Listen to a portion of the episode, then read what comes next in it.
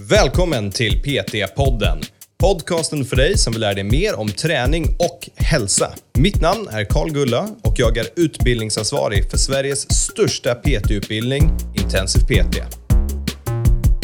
Ja, nej, men det där är faktiskt en intressant fråga, det här med typ, vad ska man göra åt om man har problem med någonting. Mm. Och de flesta är ju jätteförsiktiga, de vågar inte testa någonting och de vill väldigt gärna att någon läkare ska titta på det och tala om vad de ska göra. Ja. Det man får komma ihåg där, det är att ingen riktigt bryr sig om du har lite ont i nacken. Du kommer inte få en magnetröntgen. Och du kommer inte heller få någon typ av titthålskirurgi för att åtgärda för vad som förmodligen är enkla saker eller som kanske inte går att åtgärda. Så det kommer upp till dig att testa dig fram vad som funkar och inte. Ja, eller din PT. Ja. Varmt välkomna till PT-podden. Idag ska ni få ännu ett sån där massivt avsnitt med massor av information. Vi kommer gå igenom allt du behöver veta om ryggträning. Var det finns muskulaturer och hur du tränar dem. Och det här är ganska långt avsnitt. Så det finns faktiskt inget mer för mig att säga för att introducera det här. Så vi kör igång direkt. Varsågoda. Vet du vad som är knepigt att träna, Andreas? Ja, det är kanske typ språk och så. Okej, men det här är ju en träningspodcast, inte en språkpodcast. Håll dig till ämnet. Ja. Ryggen. Är den knepig? Jag vet inte, men det är rätt mycket muskler, så vad sägs som att vi reder ut det? Ja, och vi tror inte att vi har en avsnitt om ryggträning redan. Vi vet inte exakt vad som finns. Vi har pratat om ryggträning, men vi hittar inte vilket avsnitt vi kommer på att det var i. Så det här kanske är dubbelt, vi vet inte, men det är i alla fall bra. Det är inte dubbelt, vi har ju inget specifikt ryggavsnitt, det har vi inte. Men någonstans har vi pratat om ryggträning. Men idag så kör vi en allt på att veta om ryggträning och jag antar att vi börjar med att lista all muskulatur vi kan komma på. Och som sen, vi tycker hör till rygg, för det finns precis. Ju inget riktigt konsensusdefinition här. Nej, precis. Och sen så när vi har gjort det, då börjar vi gå igenom hur man tränar de här olika musklerna på bäst sätt. Ja. Erector spinae, jag har börjat. Om det är rygg eller inte. Jag tycker definitivt det är rygg. Ja.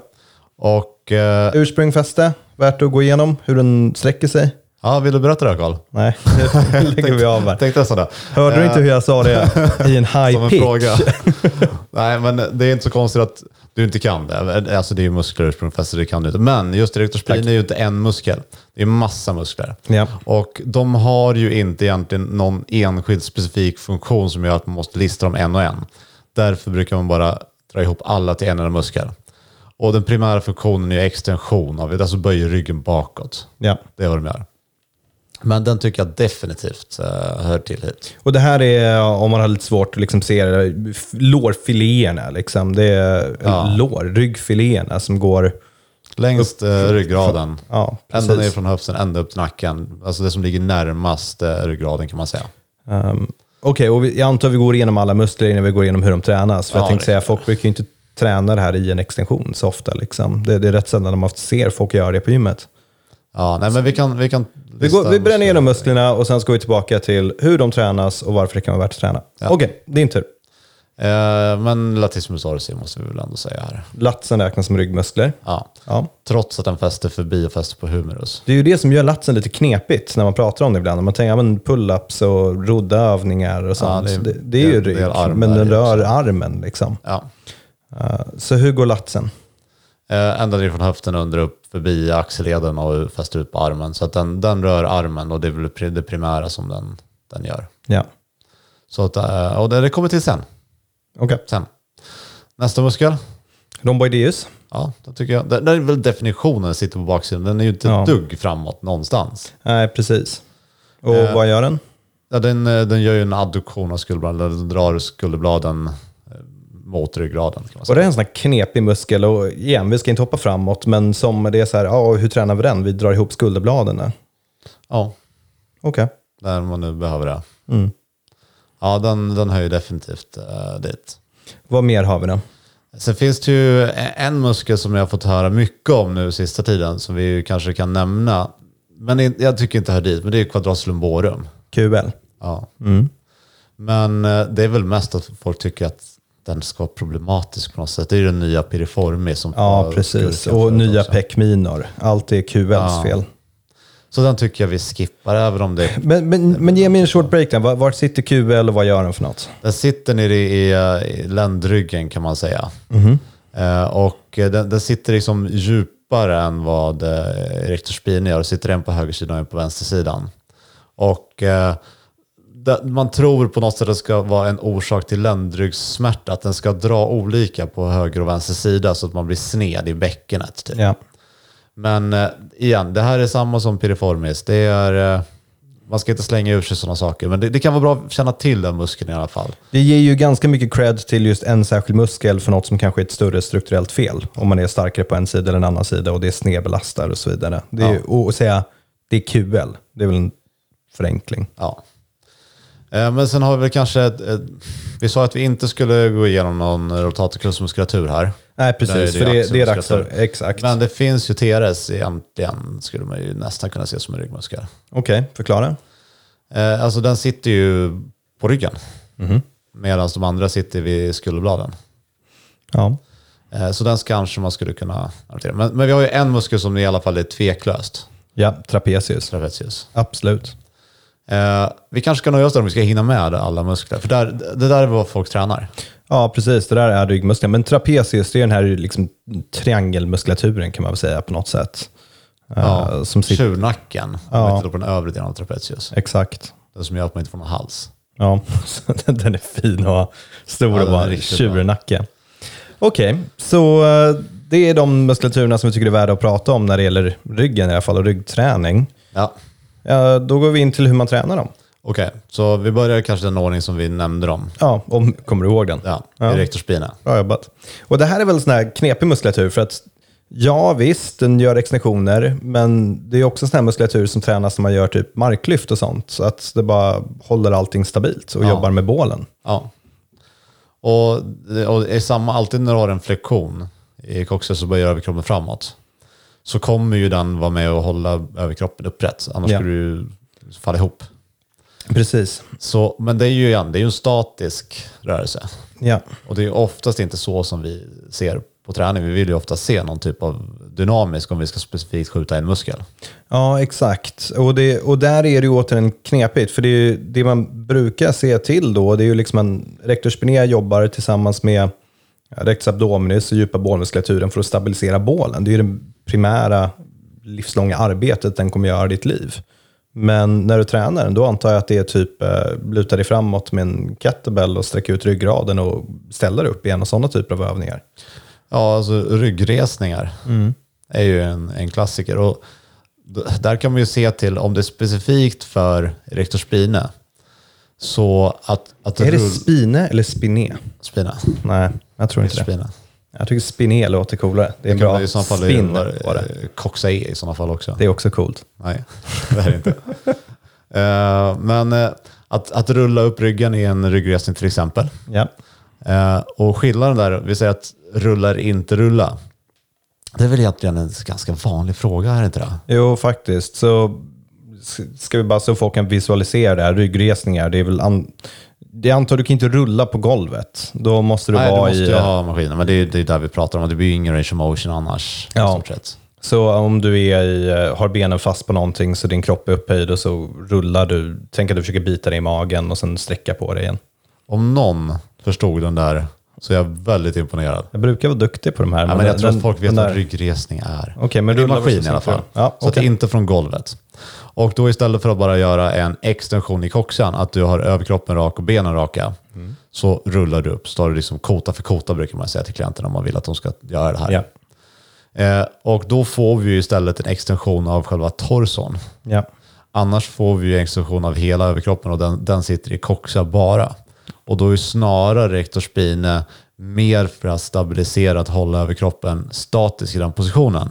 Och det som kommer dra här är ju primärt då gluteus och hamstrings som kommer försöka dra den. Precis, så om du inte rullar, då är det mer gluteus och hamstrings för du är statisk. Är det så att du rullar kota för kota, då är det lite mer Erector spinae. Ja, man kan göra ganska mycket där med mind-muscle connection också. Att du kan tänka de musklerna som ska jobba. Ja. Om du tänker att du ska spänna gluteus så kommer gluteus göra ett större arbete för att hjälpa till med det här till exempel. Men jag undrar, just Erector spinae, med att det är en sån muskulatur som aktiveras i alla baslyft och i liksom att gå och springa och stabilisera. Den är ju så pass delaktig i allt. Är det här muskulatur man behöver träna så mycket specifikt. Alltså, det kan man ju säga om ben också.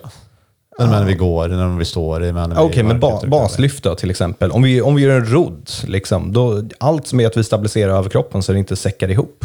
Ja. Nej, men om man behöver träna det inte, det är alla muskler du behöver träna som du vill ha genom tränfysik. Okej, men den kommer tränas i så mycket annat. Ja, man kanske inte måste specifikt göra den. Och hur ofta prioriterar folk jag vill ha stor erector spinae? Alltså bodybuilders tycker att det är coolt. Är det så? Är det regelbunden? Jag vet ju också många som gör det i någon typ av prehab-syfte. Jag vet inte exakt hur mycket evidens det finns för att det skulle hjälpa på något sätt. Men absolut, det är ju en ganska stor belastning. Alltså den här flexionen som sker i bottenläget på knäböj till exempel. Exakt. Det gäller ju att erector spinae på alla trycket där. Ja, men det är min poäng att den får så mycket träning därifrån. Ja, precis. Och då gäller att den får vila. Om du lägger till extra så behöver den också extra återhämtning. Precis. Det är väl som folk lägger in, gör ju sit-ups efter varje träningspass för att få ett sexpack. Liksom. Det är i och för sig kanske inte heller. Det kommer också bränna ut bålen om du gör en massa baslyft. Men just ryggen där kanske inte bränna ut den och sen gör tunga pass varje dag. Men både du och jag gör ju den här när vi kommer ihåg. När vi har tillgång till en maskin. För att vi båda tycker att just det är problematiskt med ryggsmärta i samband med intensiva perioder av tunga lyft. Ja. Och både du upplever väl att det hjälper lite grann? Ingen aning. Jag känner mig lika värdelös med den övningen varje gång vi gör den. Ja, den är smärtsam. Nej, men kanske inte. Om du upplever att du har ländryggsproblematik så skadar det inte att testa. Nej. Jag har som sagt inte kollat evidensen vad det säger om det här. Jag är ytterst svårt att tänka mig att det skulle finnas något evidens eller stöd för att den ska hjälpa vid ländryggsmärta. Men har vi en klient eller om du själv tycker att det känns bra, kör på. Varför inte? Ja. Så då har vi erector spinae, och i och med att den har egentligen en funktion som vi hade nämnt i extensionen så behöver det inte bli så mycket mer komplex än så. Nej, precis. Så den kommer träna sig mycket luft, men även kanske ibland att du vill göra ryggresningar. Ja. Latissimus dorsi. Ja, pull-ups, rodd. Ja, klart. Det räcker väl. Gå vidare. Ja, men det är ju... Vad gör latsen? Vad är deras funktion? I frontalplanet gör en adduktion. Och i sagittalplanet gör en extension. Så det innebär att vi får med den ändå i ganska mycket olika rörelseplan. Kan det finnas någon orsak att göra den ena istället för den andra? Absolut. Eller, inte istället för, men också. Mm. För det är ju två helt olika rörelser. Och de börjar i olika range of motion. Mm. Så det kan definitivt finnas anledning att göra både rodd och pull-ups. Eller det ska du väl göra om du ska träna ryggen optimalt. Men det är väl egentligen alla typer av pull-up-övningar, alla typer av roddövningar. Det är liksom, de går i den kategorin. Det är väl inte så jättemycket mer man brukar träna för att träna latsen? Nej. Det är precis som du säger, att det är olika typer av dragövningar uppifrån och framifrån. Det är så. Och ju mer rakare liksom, adduktion du kan få till, desto bättre. Så kan du liksom sitta ganska upprätt och dra rakt ner och tar ju en ren adduktion. Ja. Och detsamma gäller när du ska göra din extension. Ju mer ren extension du kan göra, desto bättre. Och här liksom fördel, skivstång, hantlar, sådana saker. Det är mest bara variera lite grann även det du tycker är kul. Och variera inte för mycket. Men... Ja, det här är ett ganska bra tankeexempel som vi brukar ha på en praktisk i helgen. Och det är ju att vi utgår från en stående skivstångsrodd. Mm. Och sen ska du hitta variationer på den här. Och göra den typ i closed chain, i open chain, med kroppsvikt, med externt objekt, med olika typer av externa objekt. Och göra analysen på vad blir det för skillnad? Vad blir det för skillnad om du gör med hanteln nu för ett unilateralt moment med kanske lite rotation på. Du kanske får längre range of motion. Ja. Vad händer om man gör det här som en ringrodsliknande rörelse? Var ligger liksom belastningen då? Så det här där kan faktiskt vara bra. Att, även om det är exakt samma rörelse kan det vara bra att för sin egen träning fundera på vad blir det för skillnad. Ja. Och sen vet jag ju, jag själv till exempel, jag tycker att skivstångsrodd är svårt att få till. Ja, jag tycker det känns som att det är så mycket att man måste stå och inte trilla. Ja, den brukar jag, men jag tycker att det känns för mig som att biceps tar slut. Ja, jag bara snubblar över. Ja, och medans där att jag kan få till en jättebra med ett par hantlar. Att jag inte behöver lika tung hantel. Ja. Och kan få bättre som kontakt då. Men i just rodd, då min favorit, det är i maskin. Någon sorts roddövning där. Ja. Det behöver inte tänka på något annat. Då är det bara att sitta och fokusera på att dra med latsen. Ja. Och pull-ups är ju magiskt.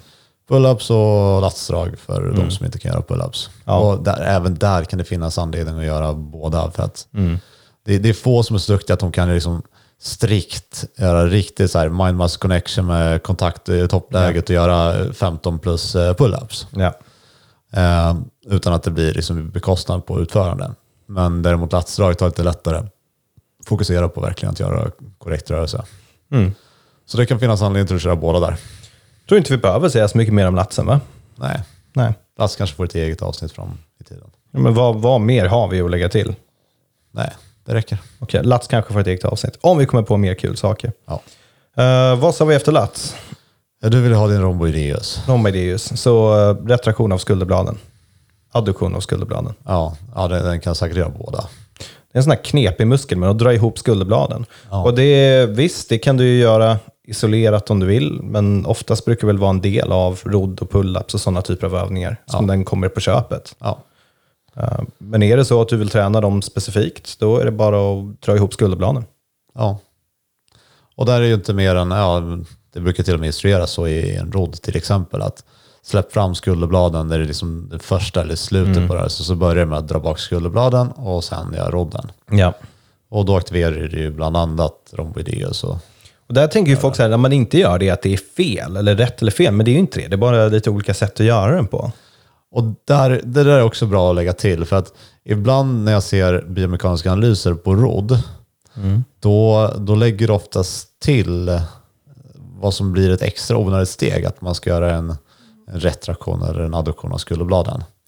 Men det man måste komma ihåg i de här analyserna, att de är komplexa nog, så när man behöver inte lägga till sånt som inte måste ske för att rörelsen ska ske. Ja. Du måste inte dra bak skulderbladen för att göra en stående skivstångsrodd. Du måste inte det. Precis. Men det måste ske en extension i axelleden. Ja, nej, absolut.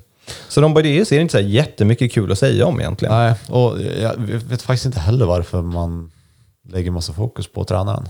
Det är väl också en sån här rehabmuskulatur folk pratar om. Ja. Samma som med rotatorkuffen och sånt. Skulderbladet ska röra sig bra och så. Vi får göra ett helt separat avsnitt bara om skulderbladen. Ja. Antar jag. Ja. För det platsar inte riktigt här. Men det är... Ja, vill ni träna rhomboideus? Gör massa rodd, gör massa pull-ups. Dra ihop med lite extra fokus på att dra ihop era skulderblad. Ja. Eller isolera just den rörelsen specifikt. Ja. Och kanske lägga inte så mycket fokus på den. Ja, precis. Låt den komma från annan träning. Mm. Trapezius. Trapezius är knepig, för den kan göra ganska mycket, va? Ja, det kan den göra. Den är ju lång. Ja, precis.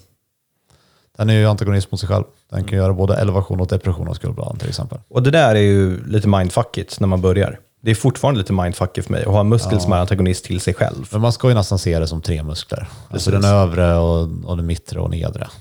Ja. Det blir mer korrekt om man resonerar så. Ska vi ta dem del för del då? Övre, det är ju tjuvnacken.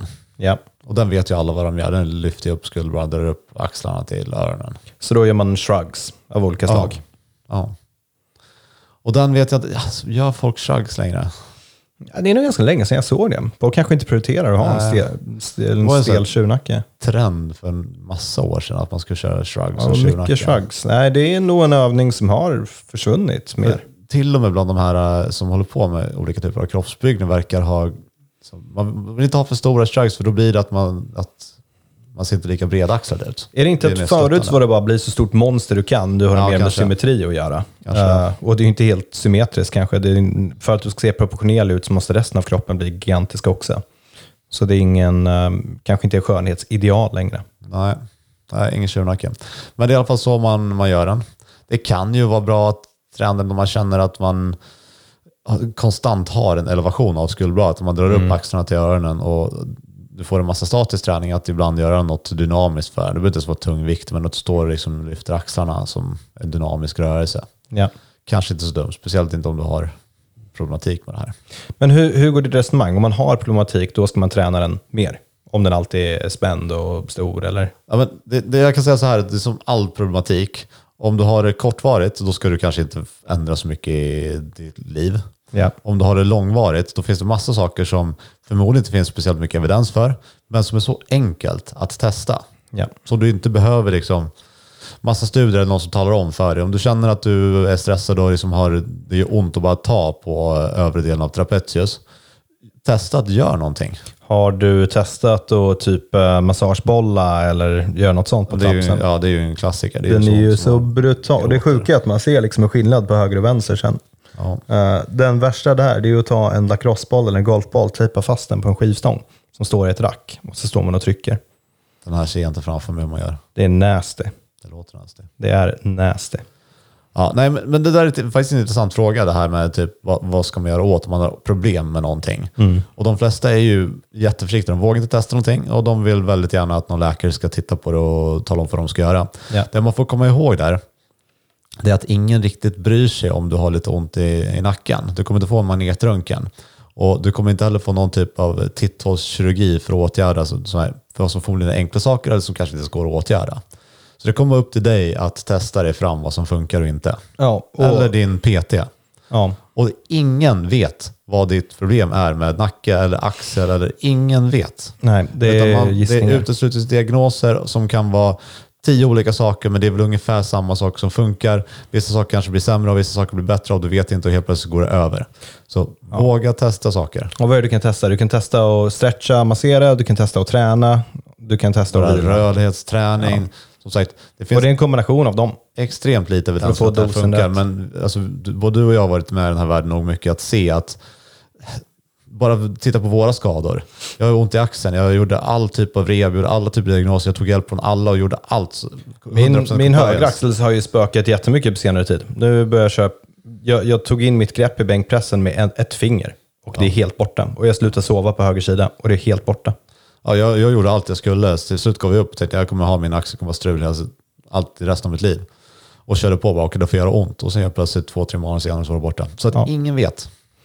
Okej, så det var ett lång rant om det. Det var övre. Ja. Mediala, mellersta. Transversus. Ja. Trapezius, transversus. Den gör väl inte jättemycket mer än vad... Alltså bara bak med skuldbran här också. Mm. Så att den behöver heller inte göra så mycket på. Den kommer du få i vanlig träning. Sen, och även det gäller nog den övre också. Den kommer vara med i massa saker. På marklyft så kommer du liksom aktivt hålla axlarna uppåt. Ja. Men nedre. Depressioner av skulderbladet. Det gör man inte ofta. Jag försöker komma på någon övning som inte bara är att trycka ner en vikt. Men dips? Nej, tvärtom. Pull-ups. Jaha. Så gör du en depression. Alltså, många förespråkar liksom det första delen av en latsdrag ska ju vara en depressionsskuldblad och sen dra med armarna. Mycket sant. Så det är väl därifrån i så fall den kommer om man är riktigt noga. Men det här kan ju vara, det nämner vi också som exempel på så här, muskler som kanske inte får så mycket vardagsträning. Mm. Och den är ju en sån. Och dessutom antagonist mot sig själv, mot en muskel som får jobba jämt och hålla dra uppåt. Och här kan man ju se när man ta en person som även om de tränar lite grann men inte mycket så, och känn på den muskulära utvecklingen på nedre delen av trapezius så det är oftast obefintligt. Det är hud och sen är det liksom att trycka på skelettdelar. Ja. Så den är ju oftast inte där. Det här tycker du alltid var roligt att reta mig när vi hade praktiska helger så skulle jag stå där som en demoperson och titta på mig. Nu gör vi inte det längre för att jag blir för ledsen men då. Så här har vi Karls underutvecklade trapeziusmuskulatur. Ja. Alla bara, ja, det ser jag. Ja, någon skrattar och förstår att du skämtar. Majoriteten bara, vilken jävla dikt det där är. Ja, det var tider. Nej, men det kan man ju specifikt göra. Depressioner av skapelser. Det finns väl, vad heter det? Scapular pull-ups. Heter det så? Precis, när man hänger och istället för att göra en pull-up så drar man bara ner och ihop skulderbladen. Ja, men det är också så här, okej, men säg att du alltså, inte har någon greppstyrka eller väger lite mer så att det är svårt att bara hänga där. Vad har man för, jag antar det. Men är det bara de alternativen vi har? Det finns massa andra också. Det finns olika typer av jag vet inte om man ska säga som liggande ner external rotation med armarna upp ovanför huvudet. Men det är inte det muskeln gör. Nej, det är knepigt. Ja. Vissa av de här är ju mer konstruerade för att du ska hitta på något sätt hur ska jag spänna för att få den här överhuvudtaget att hjärnan och muskeln ska ha en koppling. Mm. Men i grund och botten, om det är just specifikt depression av skulderblad du vill göra så är det det du gör. Ja. Så är det ni vill träna så gör scapular puls. Ja. Och det här är sånt som jag också gör ibland. Ja.